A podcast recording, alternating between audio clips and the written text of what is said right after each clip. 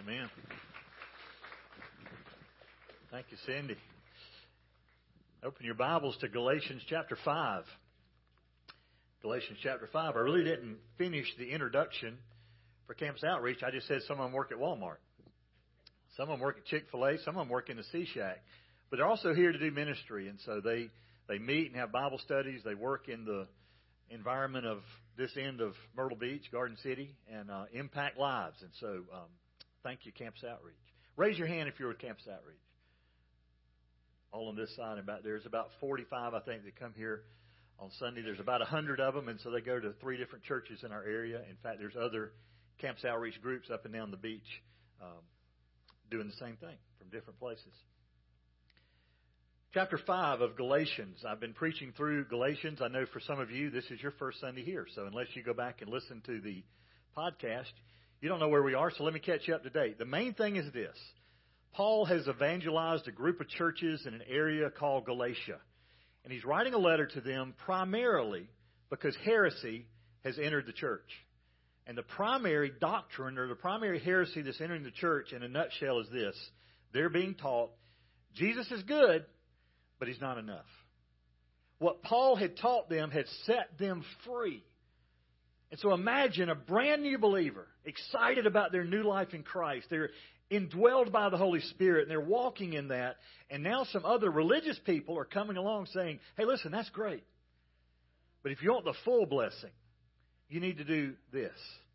And some of the this had already infiltrated the church, and that was observing seasons and years and days and months.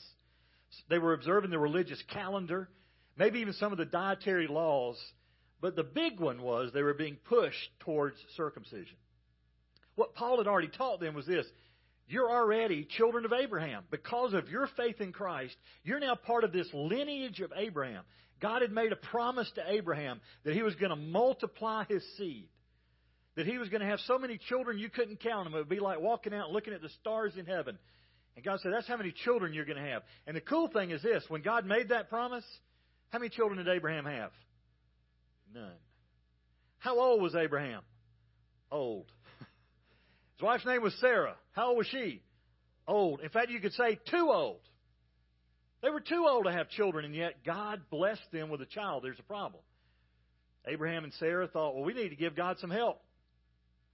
And so at the end of chapter 4, Paul talks about the free woman, Sarah, and the bondwoman. They went to the bondwoman and allowed her to have Abraham's child, Ishmael. And so Paul has been illustrating through this Old Testament line of Abraham disobedience, really, and said, basically, do you want to be part of the free side or the slaved side? Paul's saying, you have been set free. Live that way. So let me read verses 1 through the first part of 13, Galatians chapter 5. It was for freedom that Christ set us free. Therefore, keep standing firm, and do not be subject to a yoke of slavery. Behold, I, Paul, say to you that if you receive circumcision, Christ will be of no benefit to you. And I testify again to every man who receives circumcision that he is under obligation to keep the whole law. You have been severed from Christ, you who are seeking to be justified by law. You have fallen from grace. For we, through the Spirit, by faith, are waiting for the hope of righteousness. For in Christ Jesus, neither circumcision nor uncircumcision means anything, but faith working through love. You were running well. Who hindered you from obeying the truth? This persuasion did not come from him who calls you. A little leaven leavens the whole lump of dough. I have confidence in you in the Lord that you will adopt no other view, but the one who is disturbing you will bear his judgment, whoever he is. But I, brethren, if I still preach circumcision, why am I still being persecuted? Then the stumbling block of the cross has been abolished. I wish that those who were troubling you would even mutilate themselves. For you were called to freedom, brethren. You get the sense from Paul that he's angry. I think there's times as he's dictating this letter, steam's coming out of his ears, a little smoke. Why? Because these are his dear children in the faith. That's the way he viewed them, and he wasn't there right now. So word's getting to Paul, and Paul's having to turn around, write a letter, back to the churches in Galatia, and the letter will be distributed among the churches for them to read it. And he's basically saying, you've been set free. Don't go back to slavery. If you had asked the Jews of that day, are you children of Abraham? They would have said, oh, absolutely. Why? Because of birth. I was born into the family of Abraham. So what the Judaizers were doing, these Jews who were becoming Christians and had become Christians, and yet still had this error in their mind that they're teaching these brand new believers, well, in order for you to become children of Abraham, you've got to keep the law. You've got to honor the festivals and the holy days and the dietary laws. And, oh, by the way, you've got to be circumcised. So to the Jews, how are you a child of Abraham? Well, by birth. Paul's already taught them that's how you're a child of Abraham too. You, here, Garden City Chapel, July 16th, 2017. If you've placed your faith in Christ, you're part of that lineage too. And it's the cross plus nothing. And yet the Judaizers were adding. Let's look a little bit. The alternative is slavery. Christ set us free for freedom. Duh. That ought to follow. It was for freedom that Christ set us free. What did Jesus do to set us free? Jesus came to earth, lived a perfect life, never sinned. After about 33 years, was crucified on a cross to pay the penalty for whose sin? Ours, not his. He died a truly innocent man, the only one that's ever lived, paid the penalty for our sin, rose from the dead on the third day. And it was because of that he came to pay for your freedom. You have been freed in Christ. You've been freed from the guilt-inducing power of the law. The Old Testament law was given by God. It was a good thing. But what did it point to? It pointed to our desperate need for a Savior. Why? Because we can't keep the law. We need desperately a Savior. In fact, these next couple of chapters in Galatians are Paul's word of how to live the Spirit-filled life. So he says, you've been freed for freedom. That's the true statement, so here's what you need to do. Therefore, keep standing firm. Boom. If you know the truth, stand on the truth and keep both feet there. Have you ever tried to get on a boat and you got one foot on the dock and one foot on the boat and you kind of hesitate? And the boat starts moving away from the dock, what happens? You either need to make a real quick decision that I'm getting in the boat or I'm getting back on the dock, or you're going to do an uncomfortable split and probably end up in the water. I have a picture of this when I was a kid. Our church, probably Royal Ambassadors, for any of you that remember that, I think we went out to this guy's lake, and we came up with this game. There were two boats there, and we said, all right, half of us are getting in this boat, and the other half are getting in this boat, and we're going to have a war. And what we did was we went and got pine cones. And we decided that group's going to start at that side of the lake, the other group's going to start at this side of the lake, and we're just going to come at each other and just nail each other with these hard pine cones. Some of us had sense enough to grab some trash can lids. Well, one of the guys, good friend of mine, his name's Jeff, he's in ministry, he's a youth pastor right now in Georgia. He tried to get in our boat. And I decided he's not getting in our boat. So we just started paddling back as fast as we could from the shore. And so he had one foot on the shore, one foot in the boat. Unfortunately, Jeff did the uncomfortable split, landed in the water, hit his arm on a rock, and broke his arm. Now, what's that got to do with anything? As painful as that is, it's more painful to have one foot on the truth. And now somebody comes and gets in your ear and starts telling you, this isn't enough. And so you hesitate between two opinions, and you start getting one foot off the truth, and you get one foot in this lie. And in order to have the full deal here, you've got to keep the law. And part of the law is dietary. Part of the law is these seasons, these festivals, these celebrations. And for men, part of the law is you need to be circumcised. In fact, men, you may get uncomfortable today by the end of this passage, what Paul actually says. So Paul says, stand firm. Keep standing firm. And how do you do that? Folks, every day you have to come back to the gospel. Every day you come back to the truth and say, you know what? Am I standing both feet on the truth? What's the truth? The truth is that Jesus Christ loved you enough. God loved you enough. The Father loved you enough to send His Son to live that perfect life, to die on the cross, to pay the penalty, Because the Bible says the wages of sin is death. So apart from Christ, who pays that penalty? You do. We've all sinned, right? Romans 3:23. We've all sinned and fall short of the glory of God, and the wages of sin is death. Romans 6:23. But the free gift of God is eternal life through Jesus Christ our Lord. So Paul's saying, keep going back to the truth. And students, adults, that's what I'd say to you this morning. When you start doubting, when somebody, it could be a preacher, it could be a well-meaning friend, or it could be a total huckster that's trying to trap you and trip you up in your faith. If anybody starts telling you something that doesn't point to Christ and His finished work on the cross, stand on the truth. Come back to the truth and don't buy the lie. Paul says, don't be subject to a yoke of slavery again. Yokes were used in those days. You probably don't see yokes too often, but in order to pull a wagon, they would yoke two animals together, perhaps cows. They'd put this wooden beam between the two of them with a hole for their neck, and they'd pull together. And you hope you got two equally yoked animals who would pull together.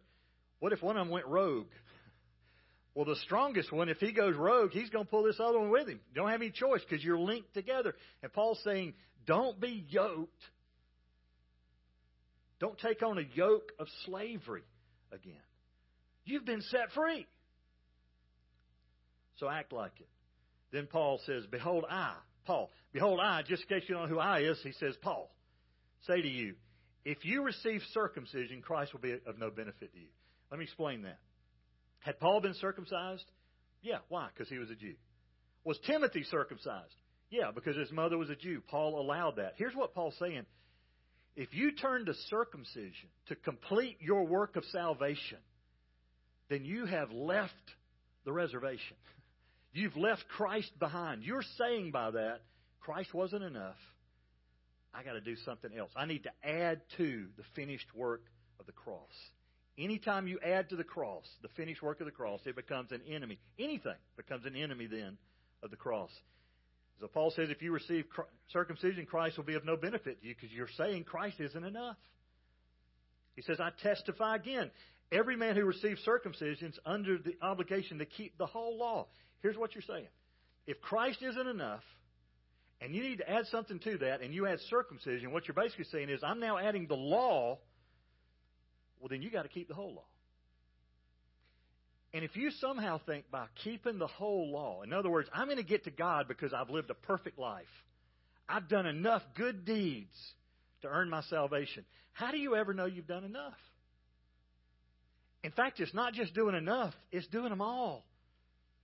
How many of you want to face God someday with sin in your life, hoping that you've done enough? When Paul says, no, it's not just doing enough. You've got to keep the whole law.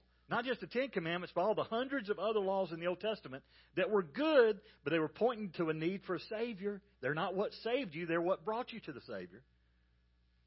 You face God, and let's just say you mess up the last day. Then you're separated from God forever. Why? Because you were counting on something that was all about you. Human effort. And you left Christ behind. In fact, he says you've been severed from Christ. I think he's using the same illustration, analogy of circumcision, the severing that is involved with that. It said you've now not only cut yourself there, you've cut yourself here. You severed yourself from Christ because you're seeking to be justified by the law. Literally, you have fallen from grace. We're going to hear that word again in a minute. So what is grace? Grace is receiving something you don't deserve. Ephesians 2. Says you have been saved by grace through faith, not a result of your works. Why? Because if it's something I did, then I could brag about it. I could boast about it. But when I come to Christ, I come empty, like the song we just sang. You've fallen from grace. The Galatians haven't done it yet, but they were this close. Why? Because they had already started some of the law. They had already started. We found out in chapter 4, they'd already started keeping the days, the weeks, the festivals, the seasons, the months. So the alternative is slavery. In other words, you can walk by faith in Christ or you can be a slave. And Paul's saying, don't put that yoke back on you. But secondly, the Spirit produces fruit. We, through the Spirit, by faith, are waiting for our hope of righteousness. Here's the good news that Paul's sharing with them. Because of the Spirit, by faith. Hebrews 11:1 says, faith is the substance of things hoped for, the evidence of things not seen. Then later in the chapter, verse 6, it says, without faith, it's impossible to please God. For anyone who comes to Him must believe that He is, and that He rewards those who diligently seek Him. So that's how we live the Christian life. We come to Christ by faith. We live the Christian life by faith. By faith in what? By faith that the cross was enough, that Jesus loved us, Jesus saved us. So we're waiting for this hope of righteousness. I want you to get this. Yeah, there's a hope. Your sanctification, your justification was paid for the day you trusted Christ. The verdict was rendered in heaven. The gavel fell. The judge pronounced innocent. But we're still hoping for that, to see it one day face to face. One day we're going to see God face to face, and He's going to say, welcome in, my good and faithful servant. So that's a hope we wait for in righteousness. And Paul says, listen, circumcision, uncircumcision doesn't mean anything, but what does? Faith working through love. Not the flesh working through self-effort or self-sacrifice. It's faith that means everything. Then he says, you were running well. Paul's saying, listen, what happened? You started well. Who has hindered you? Who got you off your course? Any runners here? Anybody run? We have a 5K race here in the spring to raise money for our children's home ministry. So if you're ever in the area, run in it. We just had our fourth race. I have crossed the finish line first every year. Seriously. Does that surprise you? And you're wondering, how does he do that? Well, it's because I'm in a police car leading the people behind us.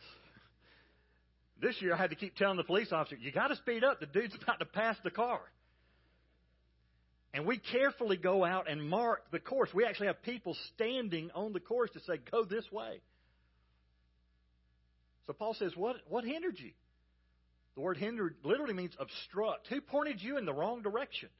It wouldn't take but one person out there to say, you know what? Take a shortcut. Head to Krispy Kreme. I mean, that's a whole nother race. I've heard about a race in Raleigh where you run to Krispy Kreme, eat a dozen donuts, and run back. And I've said, I'll do that with somebody. I'll be waiting on you at Krispy Kreme. When you get there, I'll eat the dozen donuts. You run back. Well, what would happen if just one person out there saying, no, don't go that way. I know that's the way everybody else went, but go this way. That's what Paul's saying. Who hindered you? Who obstructed your progress? Who got in your way and got you off course? Well, who was it? It was the Judaizers. Paul's been talking about them and using that word for the entire letter to the Galatians. Who hindered you? Somebody has cut you off. And what happens if you run the wrong course? You get disqualified.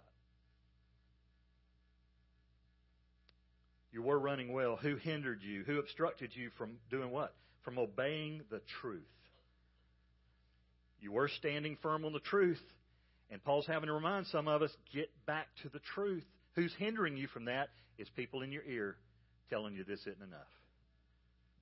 Paul said, as soon as you put one foot off of that, you're in danger of splitting. You're in danger of falling. And he says, this persuasion did not come from Him who called you. In other words, this is not from God. So these people who claim to be God's children, sons of and daughters of Abraham, who are telling you the wrong thing, that didn't come from God. That is not God showing up to say, I'm trying to correct what Paul got wrong. Didn't come from God. The Spirit produces fruit. And then the last one, I just like this phrase, haters are going to hate. Haters are going to hate. Listen, there's people, let's bring it into the 21st century. There's people that if they hate, they're just going to be haters. And so if you try to live the Christian life in this generation, there's some people that ticks them off. I don't know why it ticks them off, but it does. But it's an age-old issue. They're being fueled by the adversary that we've had since the beginning of time, and that is the devil. And they're in their ear haters are going to hate. Verse 9 says this, a little leaven leavens the whole lump. You're thinking, what? How did we go from getting circumcised to baking bread? Here's what he means. A little leaven. In fact, I'll teach you one Greek word. Here's the Greek word, mikros. Micro. Does that sound familiar? Can't always take Greek words and say, well, it sounds like this, it must mean that. But in this case, it does. It means what it sounds like. Micro. It doesn't take much leaven. What is leaven? Yeast. Anybody bake bread here? Okay, one person. Do what? You bake bread? You do now. Why didn't you want to own up to that? Do what? All right, so there's a guy on the second row. Finally, his group has said, the dude bakes bread. Have y'all ever had his bread? Is it good? Do you put leaven in it? You put yeast in it? Okay. Thank you for playing along. Here's the deal. It only takes a little yeast to affect the whole lump of dough. Just a little bit. What Paul's saying is, it only takes a little bit of these outside influences. In fact, yeast or leaven in Scripture most of the time represents sin. It's used in Old Testament and New Testament. Most of the time, it's sin. In fact, for a Jew, there were times you had to bake bread with no leaven, no yeast, hearkening back to the Exodus. In fact, at the Passover, when they're celebrating the Feast of Unleavened Bread, you didn't just have to not use yeast. You had to get leaven out of your house. It was a picture, it was an illustration of a new beginning, and we're getting sin out of the house. And we're celebrating the Passover, remembering that time that we ate unleavened bread. Why? Because we were in a hurry. Didn't have time for the dough to rise. And so Paul says it only takes a little till it affects the whole loaf. Listen, a little bit of bad doctrine can infect the entire church. I was leaving town one day to speak somewhere, and I heard an announcement came over the radio, and I won't tell you the name of the apple juice company. It was an apple juice company that said, we've had a recall, a total recall, all our apple juice off the shelves. If you have some at home, don't drink it. But then the spokesperson said, there's nothing really to be alarmed about. It's just mold in the apple juice, and we're not recalling it for health reasons. It's for cosmetic reasons. In other words, when you shake the bottle and see dark stuff, it just doesn't look good. Well, how many of you want to drink apple juice with mold in it? And it's not about the quantity for me. There's just a little. No, I think I'll go buy the non-mold. You can get orange juice without pulp. I want apple juice without mold. They need to start putting it on the label. Mold-free. So it just takes a little bit to ruin the apple juice. It takes just a little bit to affect the whole lump. Here's what Paul's saying. Listen, the lump is the church that he's writing to. It just takes you tolerating a little bit of bad doctrine before it infects the whole lump. Here's the problem. They'd already started tolerating. They'd already started honoring the days, the weeks, the seasons, and the years. And Paul said the next step. Apparently they hadn't taken the step yet. But the next step's going to be circumcision. As soon as you do, you're basically saying, I can't trust that Christ is enough. So I'm going to follow the teaching of the law. And I think this is good news when Paul says, I have confidence in the Lord. I have confidence in you, in the Lord, that you will not adopt this other view. Paul's saying, I'm writing this letter to encourage you, don't do it. And the one that is disturbing you will bear his own judgment. In other words, the one that has come into the church and the ones that have come into the church to lead you from the truth are going to have to face God someday. And then Paul says, whoever he is. And I don't think it's that Paul didn't know the influence, but I think he's saying, I don't care what position or rank he has. I don't care what authority he's coming from. Maybe he thinks he is somebody, so I don't care who he thinks he is. He's going to face God in judgment one day. And Paul says, why am I still being persecuted? I'm not preaching circumcision. Apparently, the Judaizers were saying, well, Paul's obviously preaching circumcision somewhere because he's circumcised, and by the way, he let Timothy get circumcised. So they're trying to convince the church, you better accept this because it's of Paul. Paul said, no, the reason I'm being persecuted is because I'm telling you, you don't have to do that. You've been set free by faith, by grace, in Christ. Stop doing anything else. Live free now. In fact, to show you the anger of Paul, he's saying, listen, they think the stumbling block of the cross has been removed. This could get a little confusing in your notes if you're playing along at home. The stumbling block of the cross was for the Jew to get to God. Jesus went to the cross. To get us to God, Jesus went to the cross. That was a huge stumbling block. In fact, the word literally means a snare. It's like you'd gone out and bent a sapling over, put something on the ground to draw you to that, but there's a noose down there with a rope, and as soon as you get in it, boom, you're caught. And for the Jew, when they looked at the cross, they could not fathom a Savior that would suffer, much less be crucified. And Paul said no. In fact, somewhere else he said, the word of the cross is to those who are perishing foolishness. 1 Corinthians 1:18. When people look at the cross who are rejecting God, they're saying that's foolish. But the rest of that verse, 1 Corinthians 1:18 says, but to us who are being saved, it's the power of God. You can't take the cross out of the equation and replace it with circumcision or keeping festivals or not eating bacon. It's the cross plus nothing. And you want to see how serious Paul is? I wish those who were troubling you would mutilate themselves. Let me be blunt. Here's what it really means. For those that are telling you to be circumcised, I wish they would go all the way and castrate themselves. That's what he's saying. If a little bit's good, then how about going the whole way? And there were people in that day who had done that. They were called eunuchs. And Paul's saying that's how serious it is. It's the cross plus nothing. In the first part of verse 13, for you were called to freedom. I'll close with just three thoughts. You don't have these on the screen. You're going to have to pay attention. Write them down. First one's this. For us, okay? This is for us. Resist anyone who points somewhere other than Christ. I don't care if it's a television preacher, a popular author, somebody in the church. If they say something that doesn't square with Scripture, discount it. Forget them. Dismiss it. Come back to the truth. Second, stand firm in Christ with both feet. And third is, you got to know the truth.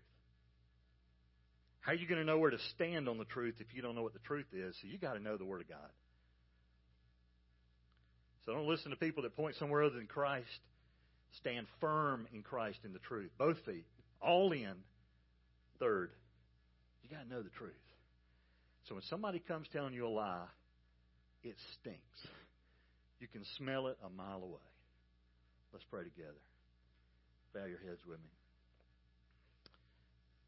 Lord, your word tells us that if the Son sets us free, we are free indeed. And so, God, I thank you for that. The truth of Scripture is because of Christ that we're free, not because of our flesh and our effort. So, God, if there's someone here that's never trusted you as Lord and Savior, God, I pray today will be a day they get with one of their group leaders or speak to one of us on the way out just to say, I want to know that Jesus is my Savior.